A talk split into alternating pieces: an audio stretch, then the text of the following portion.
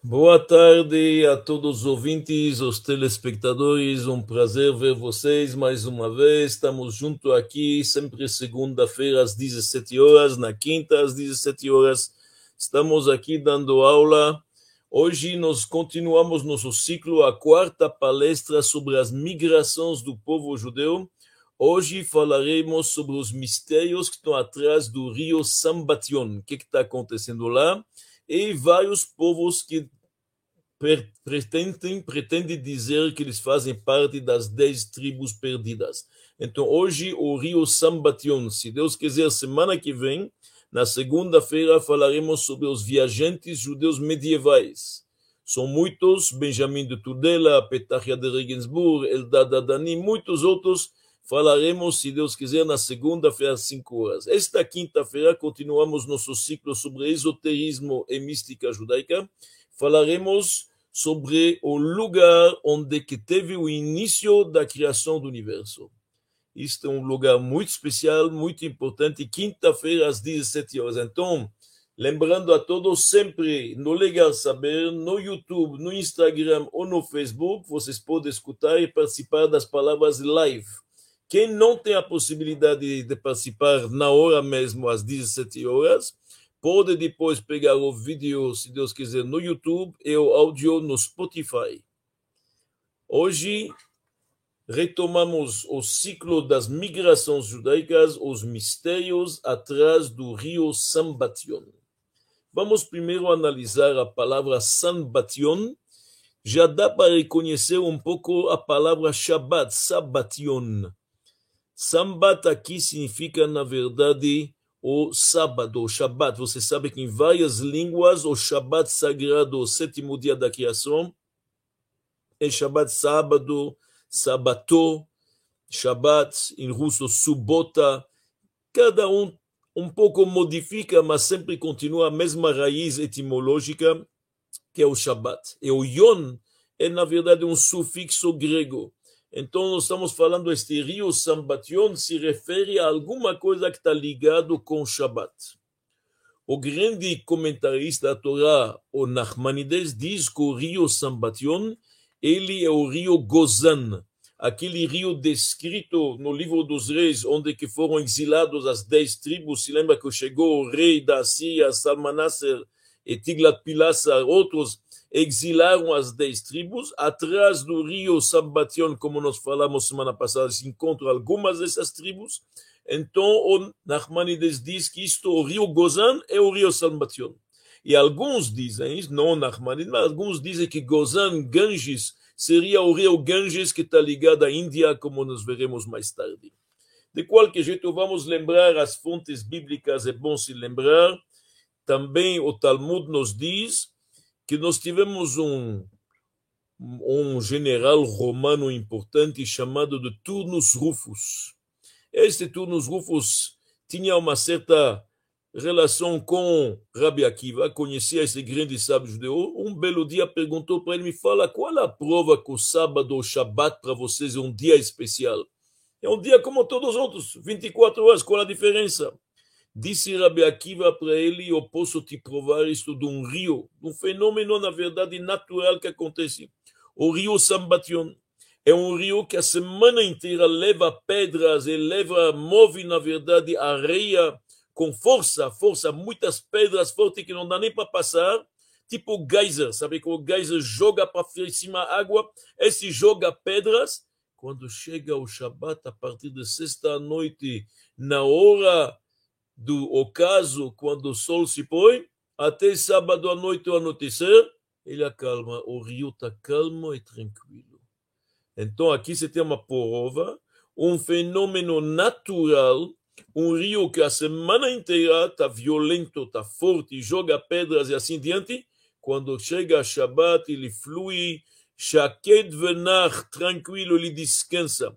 Só a gente vê que já na época do Talmud, está, este, este rio Sambation era conhecido, porque ele trouxe uma prova para ele como se ele conhece. E até as nações, nações do mundo conheciam este, este, este rio. Assim, aparentemente, se você quer trazer uma prova para alguém, tem que ser algo que ele conhece.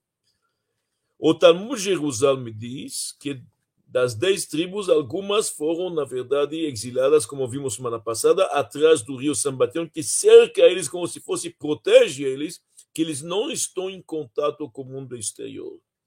No outro Midrash, no Yalkut Shimonita, escrito que quando Mashiach vai chegar, os judeus remanentes das duas tribos que nós temos hoje, que são Judá e Benjamim, irão até o rio Sambation para trazer de volta essas dez tribos, para elas participarem da época messiânica.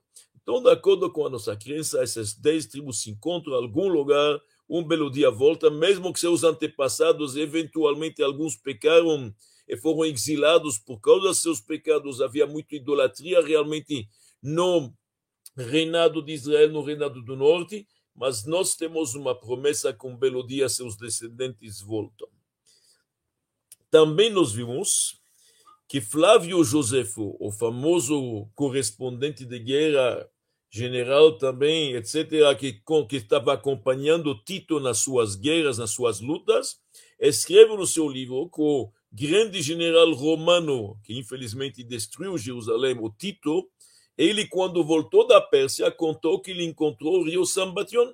Ele via um rio que realmente durante a semana era impossível passar. Ele esperou que o Shabbat passou lá e encontrou judeus do outro lado que o receberam muito bem.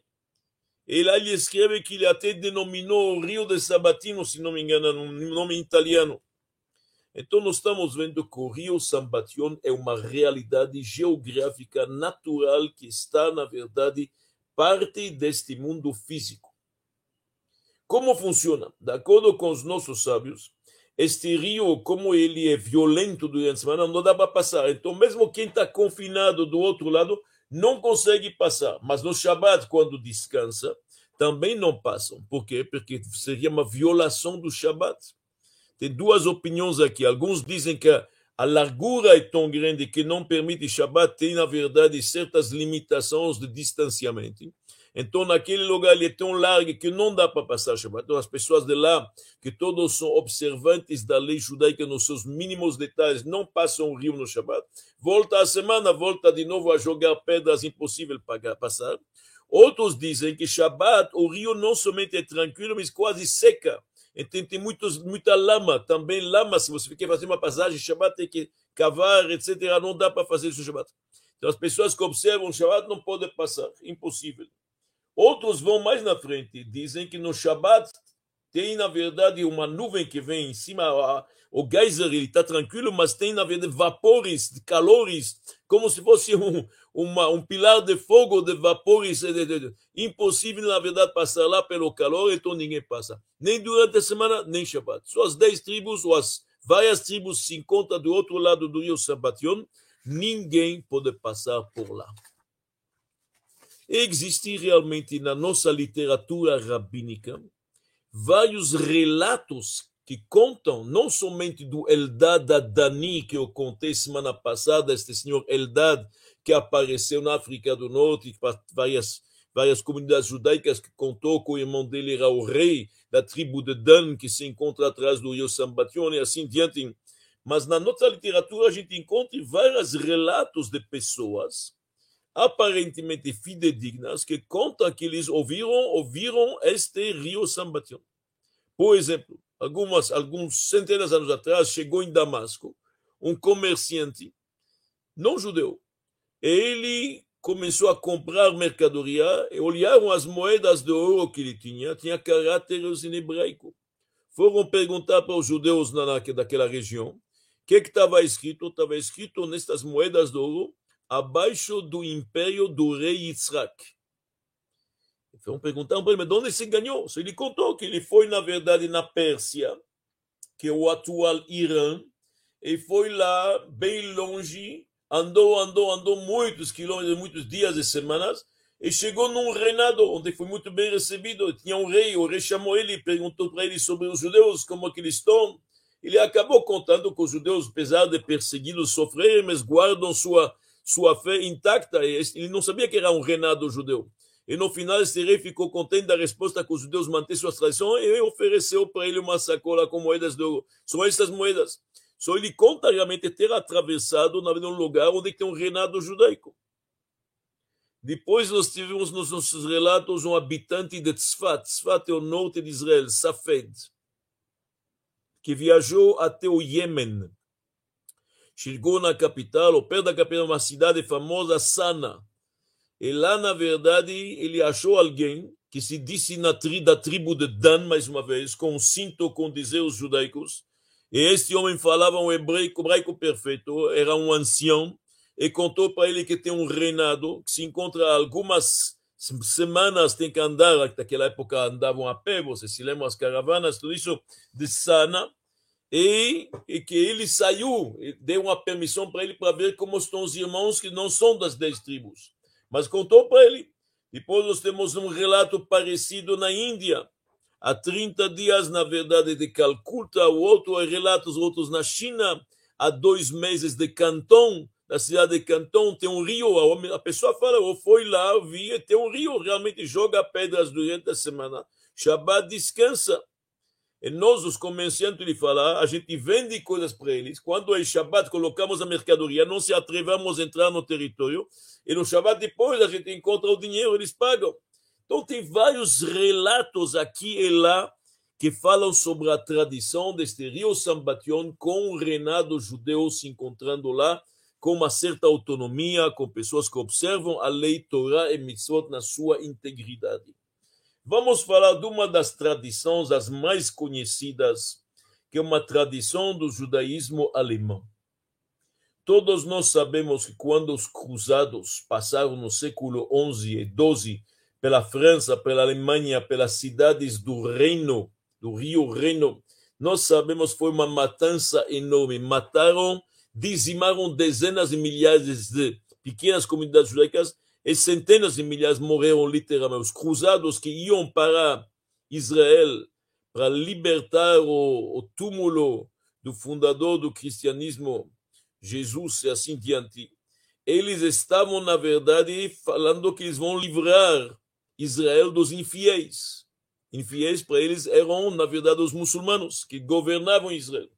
Porém, falar um pouquinho que de esperar até Jerusalém dos infiéis, está cheio de infiéis na Europa. Quem são os judeus? Os judeus não acreditam, na verdade, na trilogia, na Trinidade. Eles são infiéis. Então, perseguiram os judeus de uma forma horrível e extremamente violenta. Pegavam os judeus, colocavam eles na sinagoga, incendiavam a sinagoga, homens, mulheres, crianças, uma matança, uma destruição de comunidades horríveis. Nós, judeus, lembramos isto principalmente principalmente nas lamentações, nas quinotes do dia 9 de Av.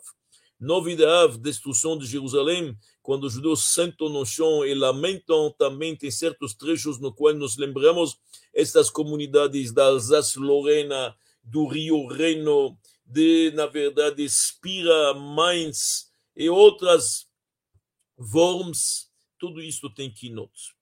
Então a tradição judaica diz que no ano 1096, então final, final do século XI, 1096, na cidade de Mainz, havia lá um bispo que odiava os judeus, muito. E sempre os perseguia quando podia nos seus sermões, nas suas palavras. Ele convenceu o prefeito da cidade de Mainz que vale a pena fazer um debate público, um debate teológico que seria aberto na frente dos entre ele e um representante dos judeus. E as regras do debate seriam o seguinte: quem vence o debate, se venceu ele, pode matá-lo na frente de todo mundo. Mas se ele vencer o debate, toda a comunidade judaica vai ter que, na verdade, se converter à força para o cristianismo. O prefeito decretou que vai ter esse debate concordou com o bispo e, obviamente, que os judeus estavam muito preocupados, muito preocupados, mesmo que havia sábios na cidade, mas quem vai se atrever a um debate desse quando você sabe já que o bispo é amigo do prefeito? No qual são as chances, os juízes, obviamente, vão ser, na verdade, todos do lado, na verdade, das forças eclesiásticas. Como vai ficar? Havia na cidade um sábio, Rabi Meir Ben Yitzhak. O povo chamava ele Rabi Meir Shatz porque ele era o Hazan, na verdade, da comunidade, um grande sábio também, mas ele também disse que ele não se sente preparado.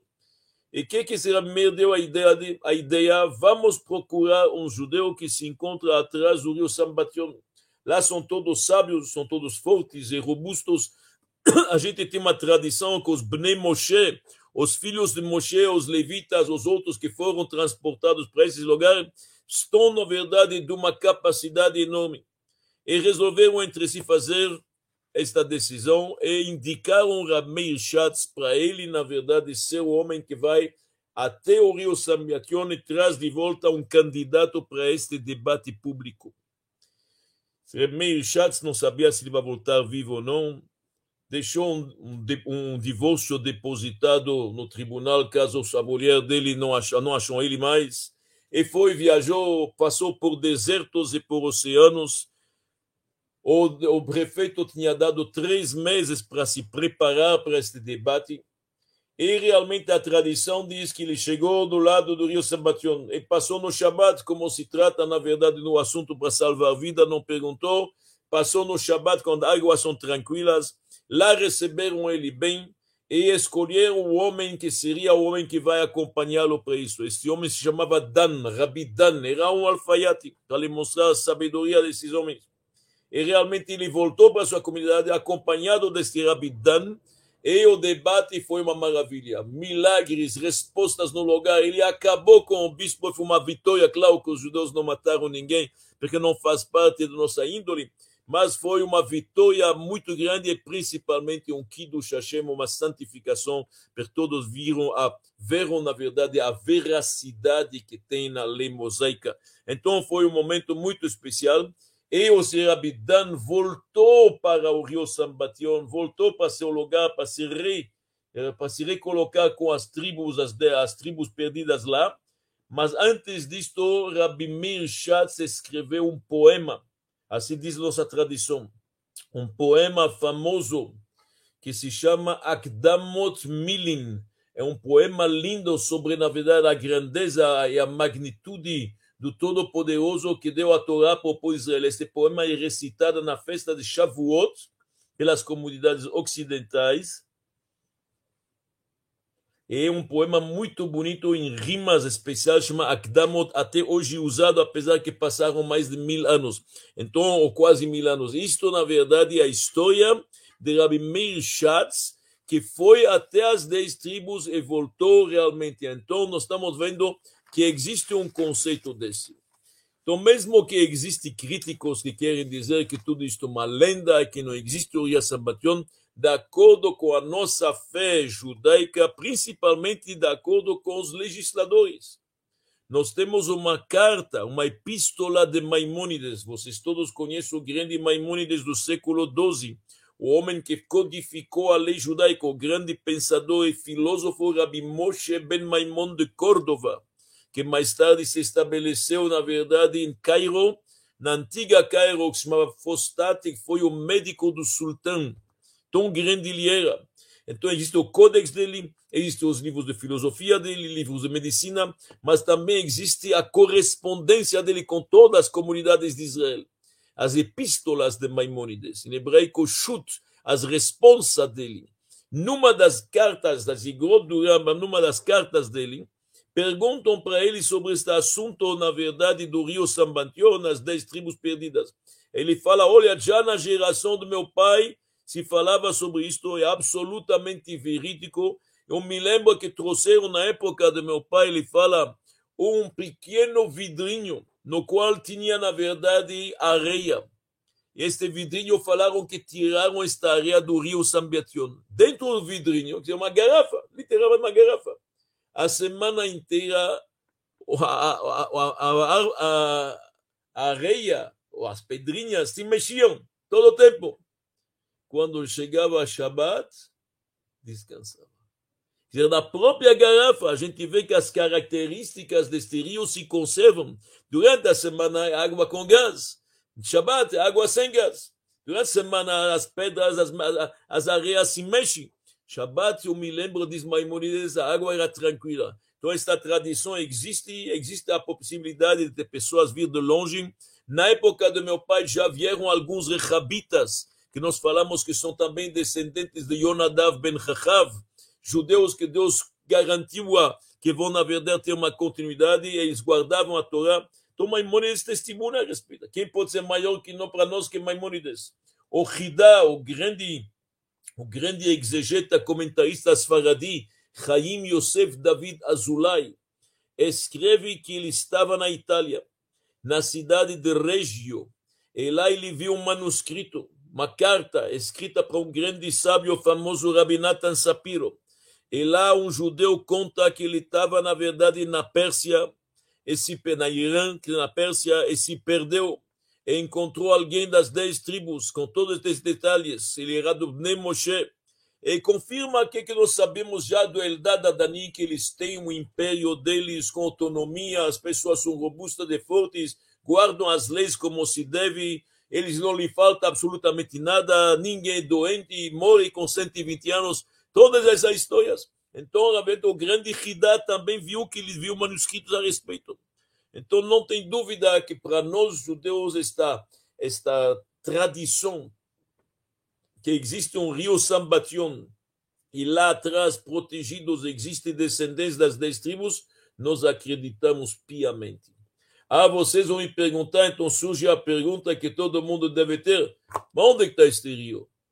Antigamente podiam falar que ninguém está enxergando o rio, não sabe onde que é, porque não tinha os meios, tá certo? Não tinha os meios, então não sabe onde que é. Não tem... Hoje tem satélites, hoje tem drones que fotografam toda a Terra, cada centímetro é conhecido aparentemente.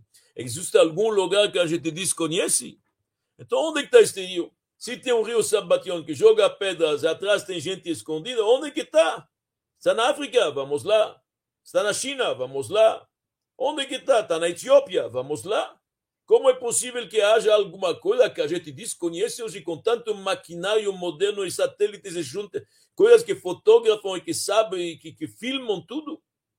Mas a resposta, meus amigos, já consta no Sefer Abrit, um grande comentarista, ele escreve assim. Nós sabemos que Hagar foi com seu filho para o deserto. E estava faltando água, estava quase morrendo. Tá certo? Era no deserto de Beersheba, no sul de Israel quase morrendo por causa da sede. De repente, Vaifkar Elokim et Eneha. Deus abriu os olhos dela. Ela está vendo Be'er Maim, ela está vendo um poço d'água. Obviamente que isto saciou a sede dela, do nenê, do Ismael e tudo, e se salvaram. Pergunta os comentários, mas como que ela não viu antes? O poço d'água não está escrito que Deus criou agora. O poço estava lá, Deus abriu os olhos. A resposta, diz o Midrash Rabbah, é simples na verdade. O olho vê o que é permitido ver. Quando Deus te permite, você pode ver, senão não pode. Na frente de Deus, nós somos como cegos. E Deus abre nossos olhos para ver o que, que Ele permite ver. Certas coisas Ele não permite ver. É a mesma coisa os maquinários, os filmes, os drones, os satélites enxergam o que Deus permite enxergar. Aliás, eu me lembro, não faz tanto tempo, uma década ou duas atrás, que eu li no jornal no Estadão de São Paulo, eu li que descobriram na Amazonas uma nova seita de indígenas que não conheciam. Uma tribo nova de indígenas. Como pode ser? Fica no, Amazonas que não. A resposta, a floresta é tão densa que realmente não chegaram a, a explorar cada centímetro. Tem lugares onde o pé do homem não chegou ainda.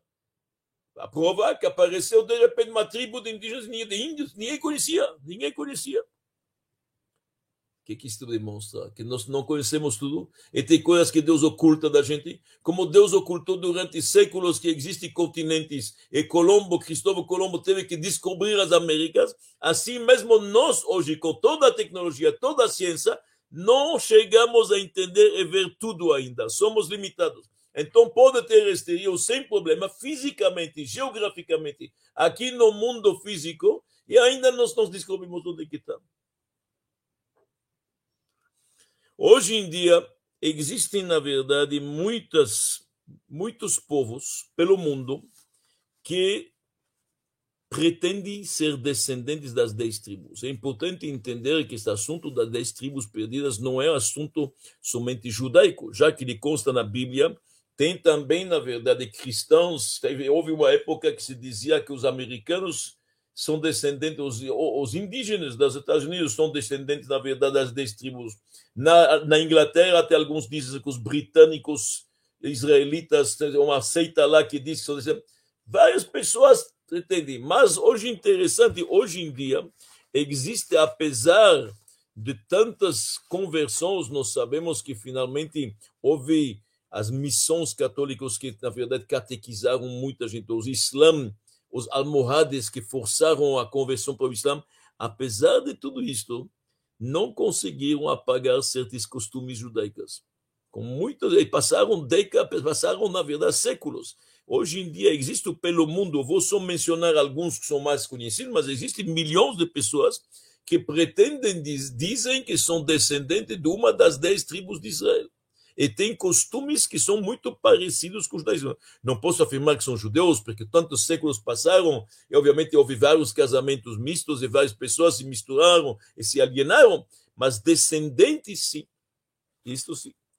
Vamos começar com os mais conhecidos, que na verdade são os judeus da Etiópia, os falachas, que eles na verdade pretendem que são judeus e não na verdade convertidos. Eles dizem que eles são até descendentes daquela tribo de Dan. Se você se lembra bem, na aula passada eu falei que no reinado de Israel, muita gente estava descontente com os reis corruptos e idólatras.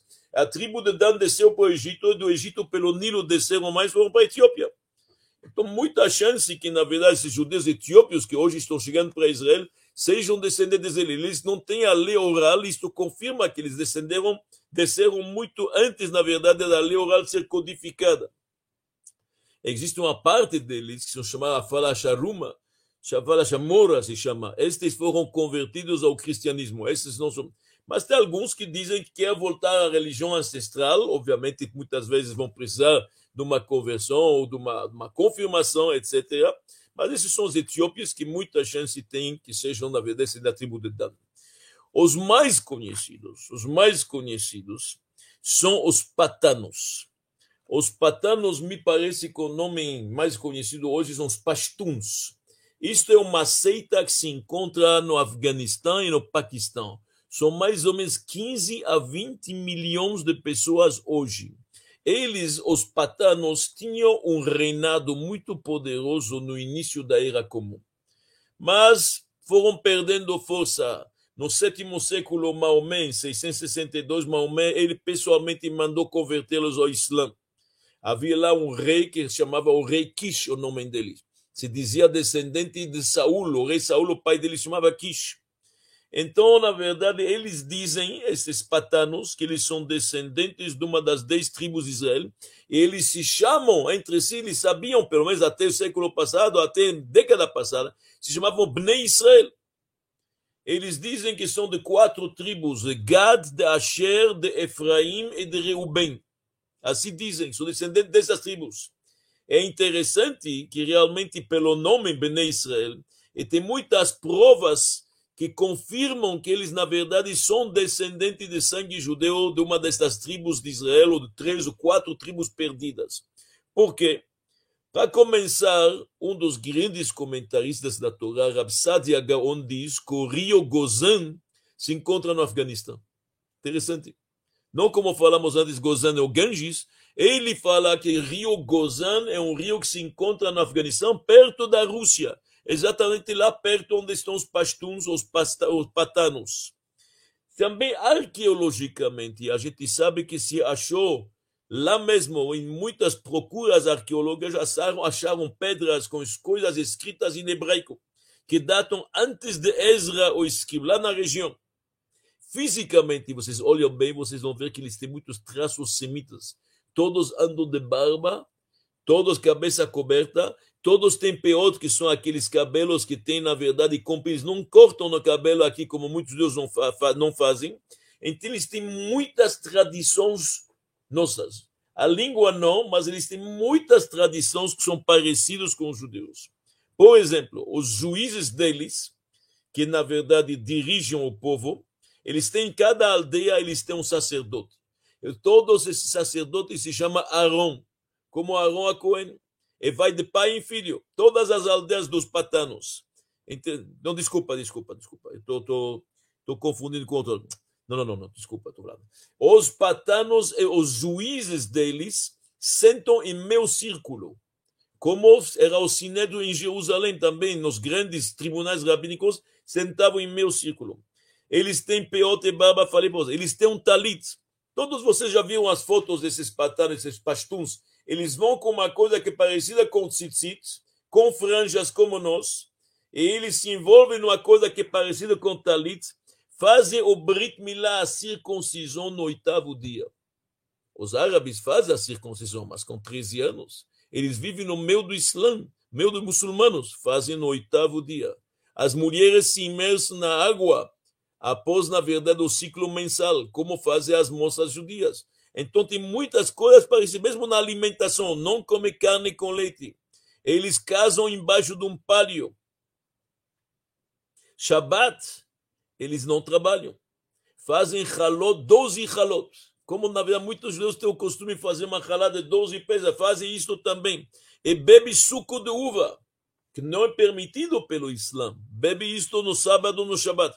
Então nós estamos vendo que eles têm muitos costumes, e eles mesmo dizem que são descendentes das tribos de Israel, mas hoje são muçulmanos, foram convertidos muçulmanos, mas tantos anos passaram desde essa conversão, 12 séculos, e mesmo assim mantém muitas tradições judaicas. Claro que hoje eles se encontram numa situação muito desconfortável, porque de um lado eles são muçulmanos, do outro lado, eles têm traços ou algumas tradições judaicas. Se Israel está no meio, se eles gostam ou não gostam, então está sendo difícil para eles. Mas estes patanos dizem claramente 15 a 20 milhões de pessoas são descendentes das tribos perdidas. Também na Índia nós temos descendentes de lá e na Índia, mais no norte, no norte de Israel, no norte, desculpa, no norte da Índia, eles têm lá, na verdade, também traços semitas, seria no Kashmir, nas montanhas que estão no norte da nordeste da Índia, lá no Kashmir, tem 7 milhões de pessoas, e também que se dizem, na verdade, descendentes da tribo de Israel. Dois mil anos atrás, eles tinham uma comunidade mais forte no redor de Bombay, depois perderam, eles só conhecem o Shema Israel, eles não têm Torá, eles não têm livros judaicos, fazem a circuncisão e o Shabat. O rabinato de Israel reconhece que eles têm alguma coisa judaica, mas eles têm que se converter, obviamente, depois de tantos anos. Então, interessante, o Islã converteu-eles também, eles estão oficialmente muçulmanos, mas se interessam muito por Israel. Muitos deles fizeram aliá por Israel. Eles andam de barba, eles também têm peot, como os patanos iguais, acendem velas no sábado, no Shabbat. Então, é interessante, não trabalham no Shabbat. Sete milhões de pessoas que dizem que são descendentes das tribos de Israel, das tribos perdidas. Um caso a mais muito conhecido, que se encontra na fronteira da Índia com a Birmania, que já estamos se aproximando um pouco melhor da China. Estes são, na verdade, uma tribo que se chama os Shilong, Shilong ou Shinlong. Estes se denominam Bnei Menashe. Os patanos falam que são Bnei Israel. Os indianos se falam Beta Israel. Os Xinlong, que estão lá, como falei para vocês, ao lado na fronteira entre a Birmania e a Índia, no nordeste da Índia também, eles se dizem que são descendentes da tribo de Menasse. E lá, cada aldeia tem um sacerdote que se chama Aaron. Esse sacerdote passa de pai para filho.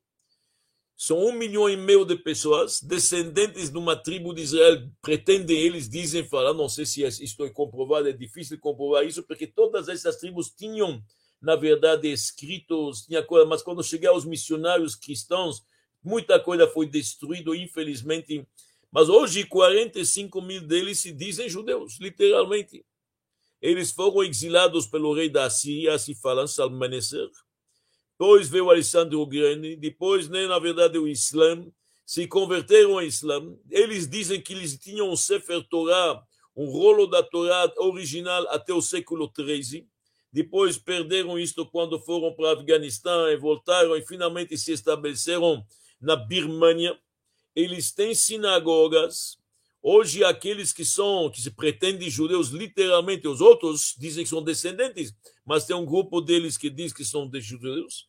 Eles tem sinagogas, escolas, eles mandam seus filhos para Bombay, onde tem comunidade judaica para estudar, eles fazem o Brit Milá. Quer dizer, é interessante, na verdade, ver que existe pelo mundo, na verdade, vários tribos diferentes, em vários continentes diferentes, que dizem que são descendentes das tribos de Israel, das tribos perdidas, que nós sabemos perderam seu poder. Antigamente tinham mais autonomia, ficavam em Sigo, mas depois fosse perderam. E isto é possível, é provável, de acordo com os nossos livros e de acordo com o que a gente vê que eles têm costumes judaicos. Existe uma outra tribo que, cuja história é diferente, que são os Casares. Os Casares eram um império muito forte, que se estendia do Mar Cáspio até a Crimeia. Hoje se fala muito da Crimeia, no sul, da verdade, da, da, da Ucrânia, que a Rússia anexou. Então, o império deles ia até Kiev. E este império era forte. Estou falando agora nos primeiros séculos desta era comum. E deve ser que eles tiveram contato com judeus, que eram comerciantes, passavam por lá, ou judeus da Índia, ou da Pérsia, ou do Iraque, ou de Constantinopla, da Turquia, assim diante. E de acordo com a nossa tradição, no ano 740, este reinado, grande parte com seu rei, eles se converteram ao judaísmo. Aqui é outra coisa, não são descendentes das dez tribos, houve uma conversão oficial. O que, que aconteceu? Quem nos conta isto é um judeu famoso que foi ministro e conselheiro do califa. Houve um califa na Espanha, se lembra quando o califado passou de Damasco para Córdoba? Abdelrahman III. Como nós falamos nas nossas aulas de história, pode consultar lá. Então, Abdelrahman III, que foi um bom rei, um bom califa, trouxe toda a cultura para a Espanha, o século de ouro do judaísmo espanhol.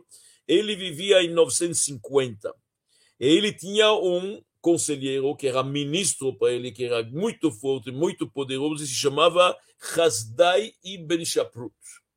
Esse Hasdai ibn Shaprut manteve uma correspondência com o rei dos Casares. O rei dos Casares se chamava Yosef, o rei Joseph. E perguntou para ele, estas correspondências manuscritos existem.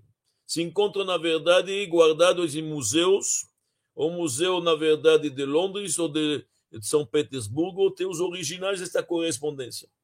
E lá consta que o Ibn Shaprut pergunta para ele, me fala, quando você se converteu ao judaísmo?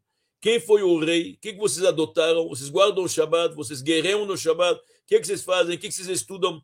E muitas perguntas. E o rei responde, este rei Yosef responde, ele fala 200 anos atrás, que é mais ou menos no ano 740, o rei Bulan voltou de uma guerra que ele foi vitorioso e resolveu fazer um debate para servir mais Deus. Ele entendeu que ele tem que servir Deus de uma forma melhor. Então trouxe um muçulmano, um cristão e um judeu. Um sábio judeu, um sábio cristão, um sábio muçulmano. E fez várias perguntas para eles. E o que, que se averigou? Se averigou que tanto o cristão como o muçulmano falaram que a fonte é o judaísmo. Só ele falou, se tem a fonte, por que, que eu preciso ir, na verdade, para cópias? Então ele se convenceu, aprendeu o judaísmo, e ele com seus súditos talvez não todo o reinado, que é um milhão, mas muitos, muitos, o reinado se converteu ao judaísmo e começou a adotar o judaísmo como a religião oficial, os casares.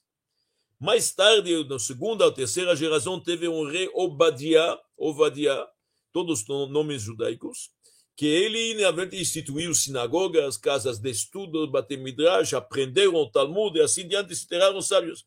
E este reinado dos casares durou algumas centenas de anos, Infelizmente, mais tarde, foi invadida, invadido pela Rússia. A Rússia, como eles se encontravam lá no sul da Rússia, na Crimeia, como eu falei para você, foi invadida pela Rússia no século X, perdeu muitos de seus efetivos e seu poder. E no século XIII, os mongoles invadiram e acabaram com ele, e assim se acabou, na verdade, com um dos únicos reinados judaicos que teve realmente conhecido.